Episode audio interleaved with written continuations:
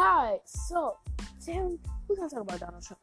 So, do we not know that Donald Trump had an interview with the lady that was speaking on her? I think she disagreed with them because she didn't like the understanding that they had going on. Because they didn't like, it didn't make sense at first because it, what Donald Trump didn't do anything about it. So, let's get to it and let's move.